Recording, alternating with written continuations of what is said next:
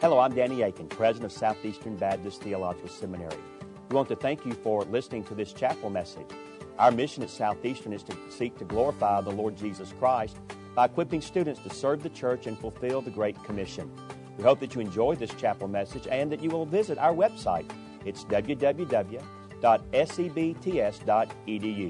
There you can learn more about our school and what the Lord is doing here.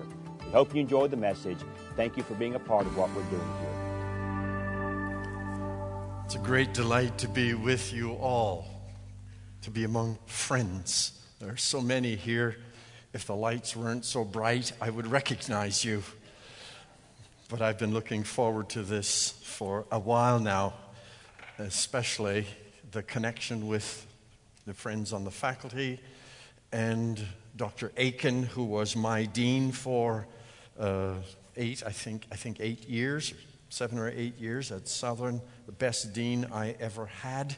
And uh, I can understand why people in this place uh, admire and delight to work it for him and for the Lord. I'm extremely honored to have been invited to come to Southeastern to come and speak about a subject that has exercised and inspired me now for almost two decades. I shall be forever grateful to Dr. Akin for encouraging me to develop a course on a biblical theology of worship when we were both at Southern Seminary. That was the beginning of an adventure that led eventually to the book For the Glory of God Recovering a Biblical Theology of Worship. In 2001, I was flying to Kansas City every Sunday from, for 16 weeks to preach in a large church with three Sunday morning services. I shall never forget when, at a transitional moment in the service, the music and worship pastor declared to the congregation, Now, before we continue our worship, let me read from a passage from Colossians 3. As if reading and hearing the scriptures are not exercises in worship. This restricted notion of worship is common in our day, and it's reflected in the ubiquitous labeling of CDs as praise and worship music, the specification in church bulletins of the period of singing as worship time, the uh, identification of musicians on the pastoral staff as worship ministers or ministers of worship arts. In fact, the worship industry not only tends to equate worship with music, but it equates it with a particular type of music contemporary praise. Of course, these practices raise all sorts of questions, not only about the significance of other aspects of Sunday service, prayer, preaching, testimonials, but also about religious rituals in the Bible and the scriptures' relatively minor emphasis on music in worship. Not only is music rarely associated with worship in the New Testament, but the Pentateuch is altogether silent on music associated with tabernacle worship. All of this highlights our skewed preoccupation with music in the current conflicts over worship. But the worship issues in the, the, evangelical church faces at the beginning of the 21st century are much deeper than differences in musical tastes, which turns out to be only a symptom of a much more serious problem. In her recent book on worship, Edith Humphrey correctly identifies five maladies that plague worship in the North American church. One, trivializing worship by a preoccupation with atmospherics, mood. It's all about how worship makes me feel. Two, misdirecting worship with a man centered rather than God centered focus. It's all about me, the worshiper. Three, deadening worship by substituting stones for bread, the loss of the Word of God.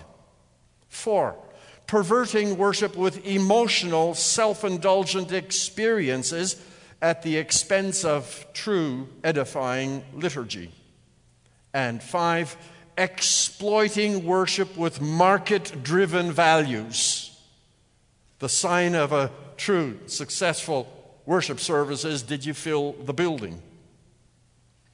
Well, after observing trends in worship for a half century, I agree with Dr. Humphrey completely. But this raises an extremely important question What is worship? Contemporary discussions tend to begin with the English word worship, which is generally understood to mean to ascribe worth to someone or something. This probably explains why the music industry, in, in the music industry, people and in evangelical churches equate worship with praise. Praise, by definition, involves verbal expressions of worth for someone we admire or to whom we are indebted. Praise be to God. Praise, by definition, involves verbal expressions. The problem is that although this makes sense to us, the Hebrew and Greek biblical words translated as worship in most of our translations do not mean this at all. Through an exhaustive study of expressions associated with worship in the Bible, I've concluded that worship is far bigger than praise. Worship is far bigger than the uh, English word worship, and certainly far bigger than music. To be sure, a recovery of biblical worship must begin with definitions. But both the Greek and Hebrew words usually translated this way have a much more specific meaning than our English word. Both hishtachawa and proskuneo bear the specific sense of physical prostration before a superior. We'll have more to say about this in a moment. But worship is more than genuflection. It also involves other physical gestures. It involves a disposition. It involves cultic service. And it involves life itself. Indeed, based on the way the scriptures talk about worship, I've come to understand it this way true worship True worship involves reverential human acts of submission and homage before the divine sovereign in response to his gracious revelation of himself and in accord with his will. Now, this obviously is not so much a definition as a description of the phenomenon that involves all of life, and it calls for a little commentary. First, the scriptures call for worship that is true as opposed to false. Everyone worships. The problem is that not everyone worships truly. Those who direct their worship to gods other than the God revealed in Scripture, or who worship the God revealed in Scripture in ways contrary to his revealed will, worship falsely. Whether we interpret obedience before Yahweh the Lord in everyday conduct cultically or ethically, Deuteronomy 6:25, to walk before him in truth or faithfulness with our whole heart, our whole mind, our whole being demands integrity consistency between confession and practice, and consistency between what God seeks and what we present. Second, true worship involves reverent awe. Evangelical worship today often lacks the gravitas appropriate to the occasion and the divine auditor who invites us to an audience with him. In Israelite worship, the concern for reverence was expressed through the design of the tabernacle and the temple and the priest's attire, which were all intended to promote dignity, kavod, and royal beauty, tifereth. True worship need not be humorless, but it cannot be casual or flippant. Third, true worship, the true worship of which we speak is a human response. Now, the scriptures inform us that angelic creatures worship God by their words and by their actions as messengers of God and agents of providence, Isaiah 6. And that the entire universe is involved in worshipful activity, Psalm 19, 1 to 6, 148. However, although the scriptures envision the ultimate restoration of fallen creation, its words were intended for human beings and primarily concerned their relationship with God. So here I am not concerned so much with how the rest of the universe glorifies God. That's their business. I'm concerned with how we glorify God, how we worship Him, how we respond to the Westminster Catechism's declaration that the chief end of human beings is to glorify God and to enjoy Him forever. Fourth, true worship involves action. It's not primarily interior, as if God is concerned only about what's in our hearts. You often hear that. It's not what I do that counts, it's what's in my heart what's in our hearts. And it's as if God is disinterested in external ritual or ethical expressions. Now, many aspects of God remain a mystery to us, but biblical religion is not mystical religion, nor is it primarily, on the other hand, cultic or formulaic. Some challenge us to treat worship as a verb, which is fine so long as we recognize that true worship involves actions, actions, it's a verb, that demonstrate covenant commitment to and love for God, and that our daily lives are characterized by reverence and awe before God. As the prophets declare, 1 Samuel 15 22, Micah 6 8, and Jesus himself affirms in Matthew 23 23, obedience to the revealed ethical will of God must take prior, priority over cult, cultic ritual expression, action in life. Fifth, true worship expresses the submission and homage of a person of lower rank before a superior. While the scriptures deal with covenant arrangements between equals, Genesis 31, 44, and 54, Jacob and Laban, Laban finally had to recognize his son in law as an equal. The relationship between God and his people is by definition asymmetrical. By grace, the creator of the universe and the redeemer of Israel invites us to covenant relationship. But this relationship is fundamentally monergistic, instituted from one side. God selects the covenant partner, God establishes the terms, God determines the consequences of the vassal's response. True worship lets God be God on his terms and we submit to him with reverent awe. Six, true worship recognizes, while true worship subordinates, uh, while human subordinates may express their humility before human superiors by bowing and prostration, only the divine sovereign, God, is worthy of actual worship assuming that we understand worship as veneration of the one who is the source and sustainer of all things and on whom we are absolutely dependent. Or we could say, to use Tim Keller's word, if you lost it, you couldn't live. That's your God.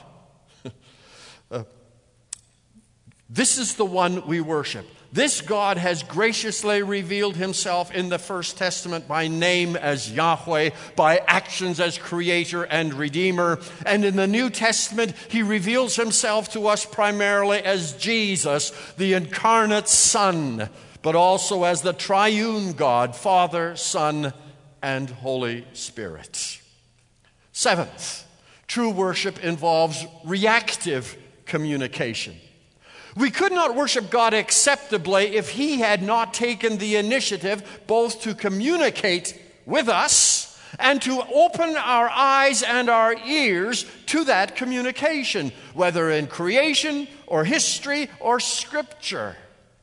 The universe declares the transcendent qualities and glory of God in a general sense, but only through His specific revelation in deed and word do we learn of His character and attributes. True worship involves communication through action, demonstrating covenant commitment to God and our fellow human beings because He demonstrated covenant commitment to us first. 8.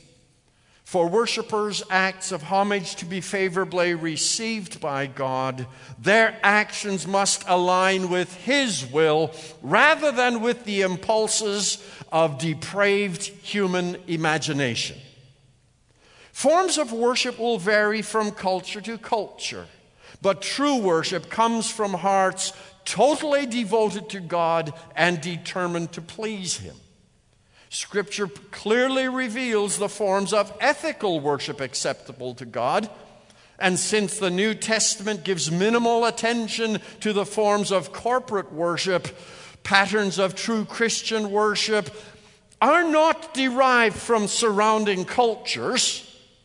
Check with Moses on that one in Deuteronomy 12, 29 to 31, where he says, Don't go look at how the pagans worship their gods. You're not to do it that way nor are they derived from personal whim, as Moses says in Deuteronomy 12:8, everyone here doing what's right in your own eyes. True worship is grounded on theological principles established in Scripture. And then finally, true worship involves all of life. We'll have more to talk about this tomorrow. But for the moment, let me just give you a, a, a diagram of the dimensions of worship. And there are three dimensions in this diagram. On the one hand, you have life. Whether it is at home or in community or at work or play, all of life is worship. The middle uh, group is cultic service, and here I've got you know bigger uh, bunch of subcategories. This is what we do when we gather for formal uh, worship. And then finally, the last category, the dispositional aspects of worship. If one isn't in covenant relationship with God, the appropriate disposition before God is fright. As the guy says in the New Testament, God be merciful to me, a sinner. That's the only acceptable worship an unbeliever can bring. For us, it is reverence and it is awe and it is trust. In fact, I've come to a rather informal understanding of the word yareh in Hebrew, usually translated either fright, afraid, or to be in awe. I think it actually means when, when it's used of those in covenant relationship with God, it is awed trust. Not O D D, but A W E D. Or, shall we say, trusting awe. This is the disposition that we need. Well, in my two lectures, that's all introduction. We're just getting going here. In my two lectures here, I would like to expand on this description of true worship, true worship by looking at two psalms, both of which deal with cultic worship. That is, the things we do in the presence of God in the sanctuary as a community. Psalms 95 and 24 tomorrow. To, to, uh, tomorrow, we will see that God's acceptance of one's liturgical worship really depends on expanding the definition of worship to all of life, though both of these concern cultic worship.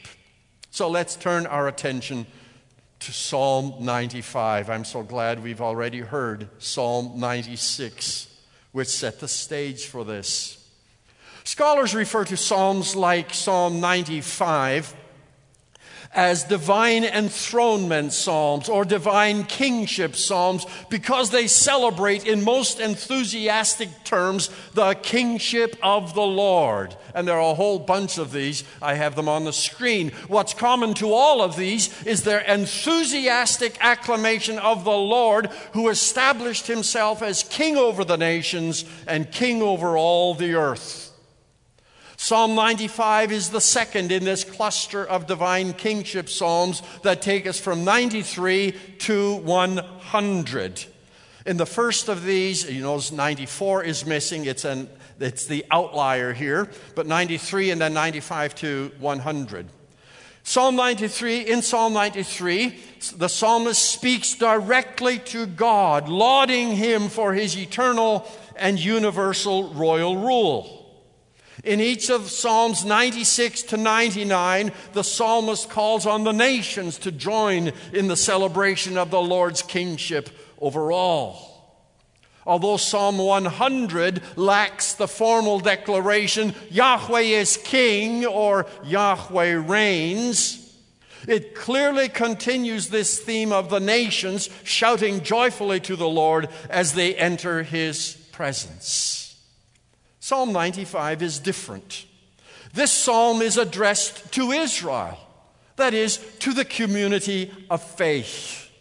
If anyone will celebrate the kingship of the Lord, surely it must begin with the people of God.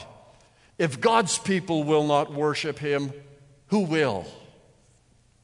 A couple of comments about the style and structure of this psalm. It divides into three parts, each of which contributes directly to the development of the theme of who is this one who is worthy of our worship. First of all, in verses 1 to 5, we have a call to true and authentic worship. Verses 6 to 7b, it's obvious that whoever's responsible for the verse divisions here didn't quite get it. He was doing his homework on the way to church, and at that moment his horse stumbled and he put the line in the wrong place. 6 to 7b, and then the evidence of true and authentic verse worship, verses 7c to 11. As we read these parts, we notice a dramatic shift in mood. Hear the word of the Lord. Oh, come, let us sing for joy to the Lord. Let us shout joyfully to the rock of our salvation. Let us come before his presence with thanksgiving. Let us shout joyfully to him with psalms. For the Lord is a great God and a great King above all gods, in whose hands are the depths of the earth. The peaks of the mountains are His also. The sea is His, for it was He who made it, and His hands formed the dry land. Come, let us worship and bow down. Let us kneel before the Lord our Maker, for we are His uh, he is our God, and we are the people of his pasture and the sheep of his hand. Today, today, if you would hear his voice, do not harden your hearts as at Meribah, as in the day of Massah in the desert. When your fathers tested me, they tried me, though they had seen my work. For 40 years I loathed that generation and said, They are a people who err in their heart. They do not know my ways. Therefore I swore in my anger, Truly, they shall not enter into my rest. Did you notice the shift in tone? In the first part, the psalmist pulls out all the stops, calling on his fellow believers to sing for joy to the Lord, to shout joyfully, to approach him with thanksgiving and exuberant psalms of praise. But in part two, the mood changes dramatically. The excitement and enthusiasm of verses 1 to 5 is replaced by a controlled and reasoned appeal in 6 to 7 to bow before the Lord. The gushing geyser has been replaced by a quiet flowing stream. And then in part 3, the tone becomes somber and actually deadly serious as it, the psalmist warns his people to respond correctly to their worship experience. My purpose this morning is not to work through this psalm systematically, but to reflect on how it might inform our understanding of worship. When I read this psalm, I read, I, I learn several lessons. I'm going to spend a lot of time on the first part, which focus on the object of our worship, by which I do not mean the point of it. In grammatical sense, it is who's the object of the verb when we say we worship the Lord. And then we'll spend very brief time on three or four additional letters, uh, lessons. But let's begin by looking at uh, the first lesson on worship and that is true and authentic formal worship involves an audience with a great king by the king's invitation on the king's terms. There is a silly little song out there somewhere. Thankfully, we don't hear it much anymore, but some of us with mature hair might remember.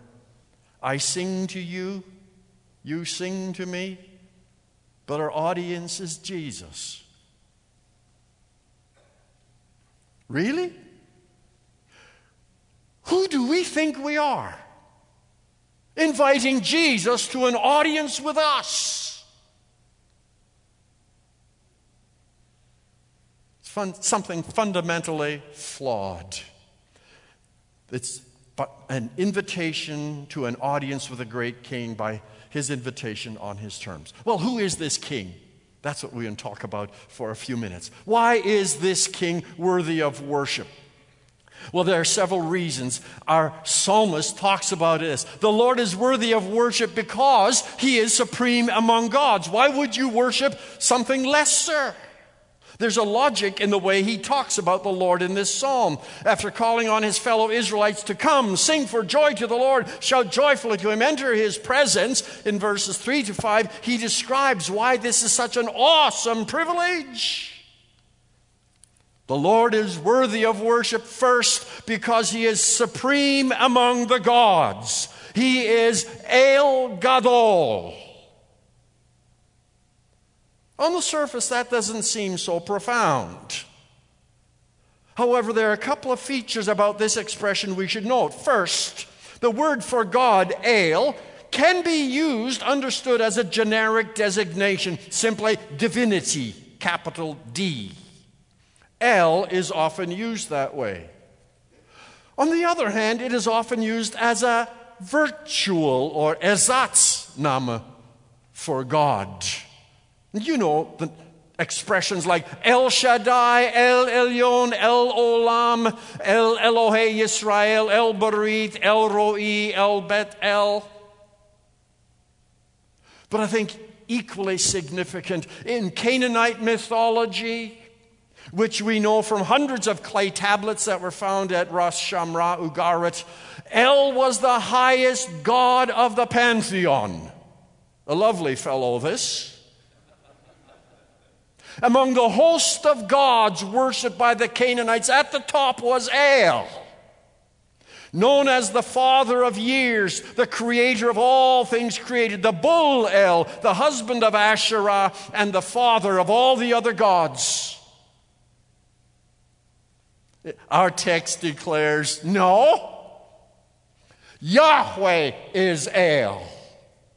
There is no other God worthy of the title.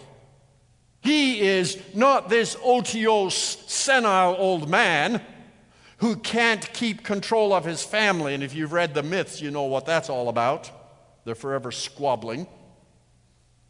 He is El Gadol.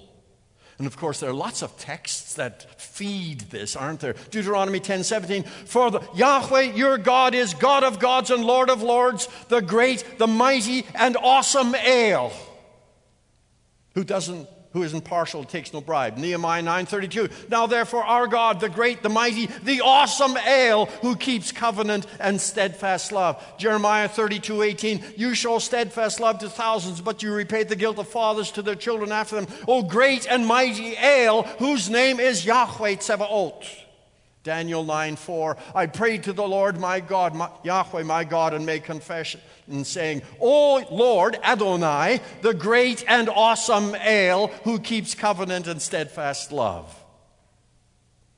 This is the God worthy of worship. In Psalm 77 14, the psalmist asks, Who is a great El like God? And the answer? Nobody. Only Yahweh. Second, he's El Gadol. He is a great king above all gods. As if it's not enough just to identify him as great and the ultimate El. He's a great king. And of course, all of these kingship psalms celebrate this. Psalm 96 For great is Yahweh, greatly to be praised. He is to be feared above all gods, for all of the gods of the peoples are worthless idols, but the Lord made the heavens. And there are many other texts we could look at. The Lord is worthy of worship because he is greater than all the other gods. Why would you bother with lesser beings? It's foolish. In the words of Moses in Deuteronomy 10 17, Yahweh your God truly is God of gods, Lord of lords, the great, mighty, and awesome. If that's true, how can worship be casual? Second, well, uh, I had a couple of additional pictures here. This is what people are worshiping in those days Baal, the storm god. Uh, another image of the storm god. Ishtar, queen, serpent goddess, all of these worthy of worship. But of course, you understand when you look at images like this, what Moses was saying in Deuteronomy 4:28. These are gods that have huge ears, but they don't hear. And always prominent eyes, but they don't see. And big mouths, but they don't speak. Israel has a God who has no ears, but he hears everything. Has no eyes, but he sees everything. Has no mouth. Guess what? He has spoken clearly. This is the God we serve. This is my favorite, this happy chap, this one. Hittite storm god. Been fun worshiping that guy. I use the term guy intentionally. Second, Yahweh is worthy of worship because he is sovereign over the cosmos. Notice how the psalmist is working. He's greater than the gods, he is sovereign over the cosmos. In verses 45, he gives us another reason. First, he holds the whole world in his hands. What a powerful image, like a young boy holding a ping pong ball. So the Lord holds the depths of the earth in the palm of his hand. Isaiah says, Who has measured the waters in the hollow of his hand, marked off the heavens with a span, enclosed the dust of the earth in a measure, weighed the mountains in scales, and the hills in the balance? Wonderful rhetorical question. Only Yahweh. Second, he owns the mountaintops. Now, of course, the tallest mountain the psalmist would have been aware of was Mount Hermon. He owns that. But of course, there are lots of other mountains. Baal had his mountain too, Mount Zaphon. And you go to Greece, and Zeus had his mountain, Olympus. And you go to the Scandinavian countries, Thor had his mountain on Valhalla. Or you come home with me, and all of a sudden we realize that those mountains are really only pimples. But guess what? I'll never forget the first time I was driving down the highway toward Jasper National Park, and there was Mount Robson in front of me. You have to worship. God owns this, He made it. Or south of the border, Mount Rainier. Our kids lived there for three years. What a spectacular sight. Guess what? The God we worship owns these big things. But it's not just that He owns them, He created them. This leads me to the third subpoint. He is the creator of everything that exists, including us. When the psalmist says, The Lord made the sea and his and his hands formed the dry land. This is a merism for everything. Taken right out of Genesis 1 9 to 10. The Lord owns the earth by virtue of his creatorship. He owns us because he made us. Of course, we understand this kind of reasoning. If you build a chair, it belongs to you, it's yours, you made it. If you paint a picture, it belongs to you. If you write a paper and hand it in, we hope it belongs to you. Just as a work of art declares the skill and energy of the artist, so the universe declares the glory and majesty of God. Let me in on the most exhilarating experience I've had. Have you ever seen these? Go to the internet and look at and, and, and download YouTubes of the aurora borealis. But you've got to see this. There is nothing like when it's minus 40 degrees outside. That's heaven. And you go out in the back after you've done the chores and you lie down in the snow and you watch the heavens dance. Never forget this. All the colors of the rainbow dancing all over the heavens. This was one of the impulses that drove me into the kingdom of God. I thought the Lord was coming. The heavens declare the glory of God. He made it. This is why David celebrates what David celebrates in 1 Chronicles 29. Yours, O Lord, is the greatness, the power, the glory, the victory, the majesty. For all that is in the heaven and the earth is yours. Yours is the kingdom, O Lord. You are exalted as head above all. Riches and honor come from you. You rule over all. In your hand are power and might. In your hand it is to make great and give strength to all. And now we thank you, our Lord, and praise your glorious name. I almost become Pentecostal. Amen. Hallelujah. Praise be to God. Third, Yahweh is worshiped because he has established a special relationship with his people. Again, notice how he's working. He's greater than the gods, he owns the universe, and guess what? He's redeemed us. I get the feeling this is the climax. This is what really excites him, makes him worthy of worship, because he celebrates the special relationship with God. Notice how he talks about this. First, he has rescued Israel from bondage. He makes this point twice, first in verse 1 and then in verse 6. The Lord is the rock of our salvation. That's very strange, isn't it? We usually think of rock as defensive, but here he's God. He, he saved us. I think ultimately this metaphor comes from Deuteronomy 32. Jeshurun grew fat and kicked. You grew fat, stout, and sleek. And he forsook God who made him and scoffed at the rock of his salvation. That's why God is worthy of worship. He is our Savior. He rescued us from darkness, the Israelites from Egypt, us from the domain of sin and death. Contrary to the way Israelites might be tempted to think, especially in days of prosperity, they owed their existence entirely to the Lord's creative act. But it's not only that, He has entered into covenant relationship with Israel. In verse 7, the psalmist grounds the call to kneel before the Lord on the fact that He is our God. That's curious. The fact that he calls us to covenant relationship isn't a call to casualness, it's the opposite. Really, kneel before our God. Course, this is why he brought them out of Egypt. I am the Lord your, who sanctifies you, who brought you out of the land of Egypt to be your God.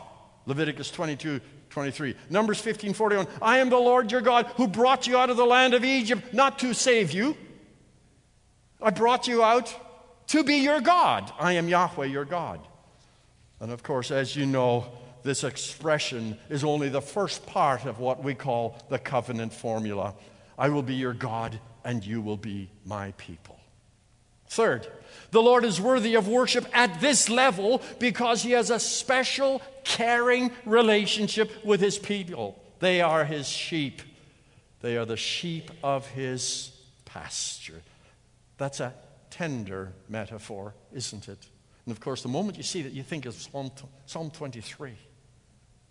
And I tell you, we have been delighting in this dimension of God in the last two months.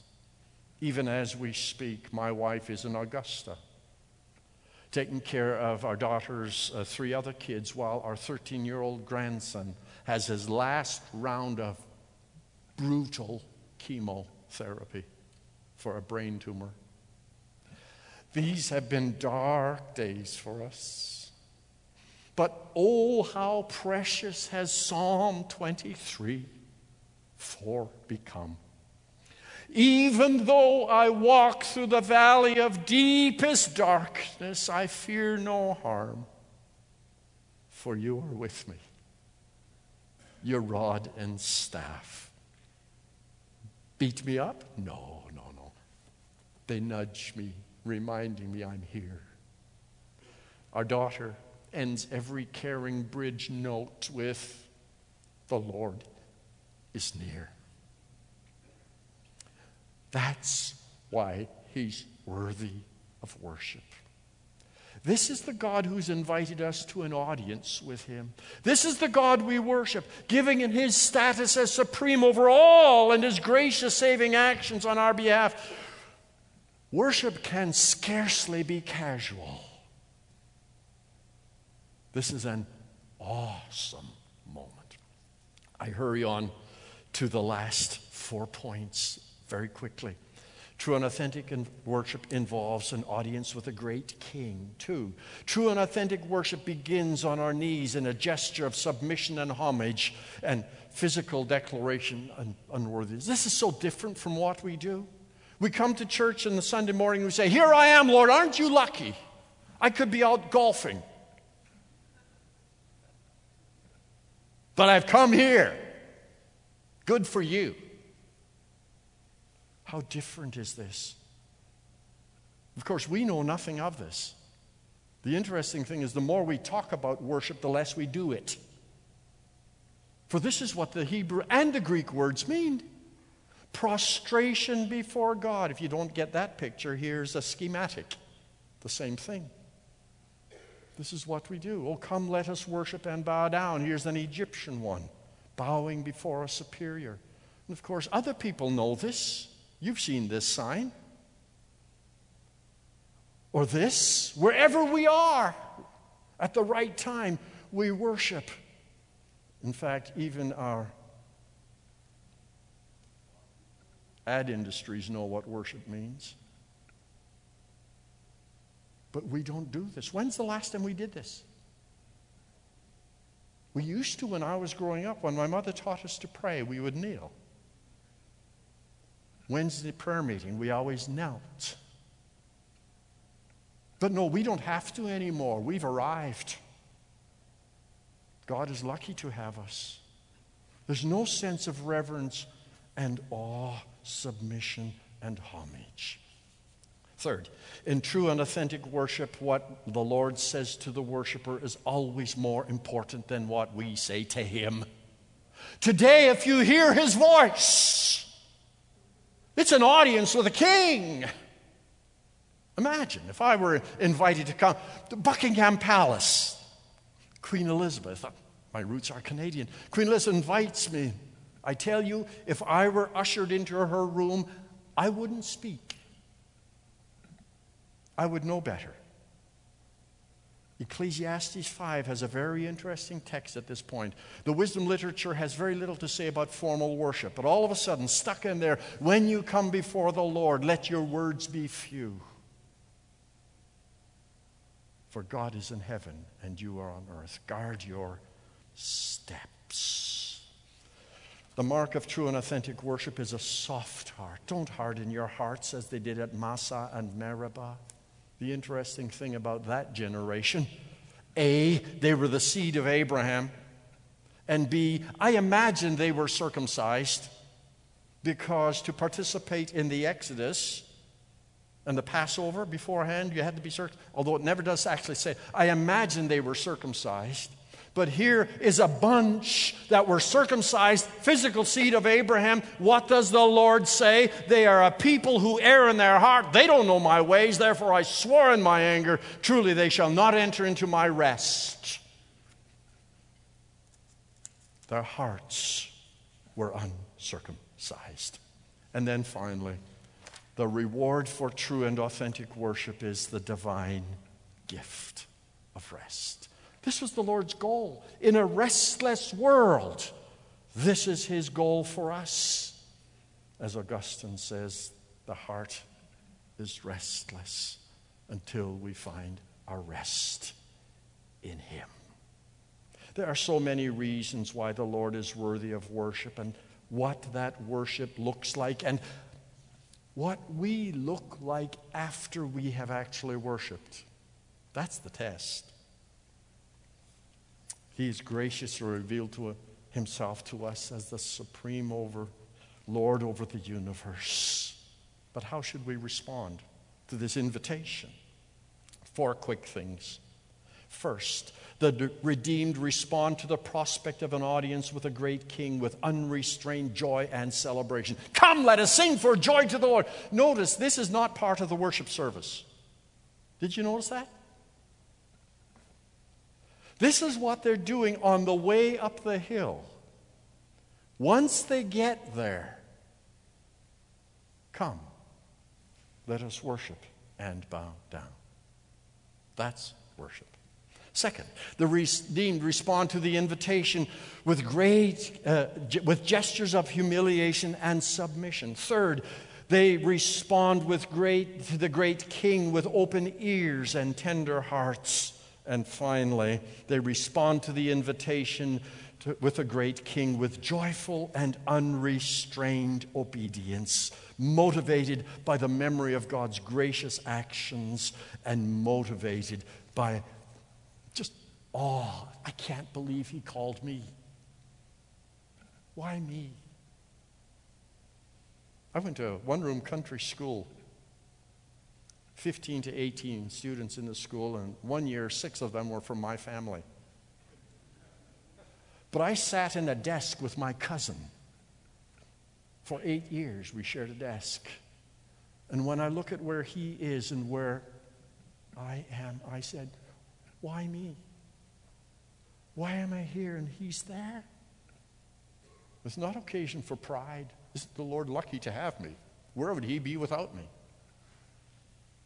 It's the opposite dumbfounded. What an amazing God. What a fabulous prospect. If this was Israel's experience, how much more so in the light of Christ? The Word became flesh and dwelt among us, and we beheld His Glory. The glory is of the only begotten of the Father, full of chesed, emet, grace and truth. Let's pray. Oh, Heavenly Father, we, King, Lord of the universe, we're grateful and humbled by your invitation to worship. Forgive our arrogance, our presumption, our pride. Drive us to our knees in submission and homage. and drive us out to represent you through our daily worship. For the glory of your great name, we ask it. Thank you again for listening to this chapel message from Southeastern Baptist Theological Seminary. If you are thinking about theological education on the undergraduate or graduate level, including doctoral studies, we hope that you consider us. If you also find these chapel messages encouraging and a blessing to your walk with Christ, we hope that you will consider financially supporting Southeastern. Our graduates are literally serving the kingdom across this globe, working to carry the gospel of Jesus Christ to a lost dying world. Your gifts will help to train more, and they will serve as a worthwhile investment in God's kingdom.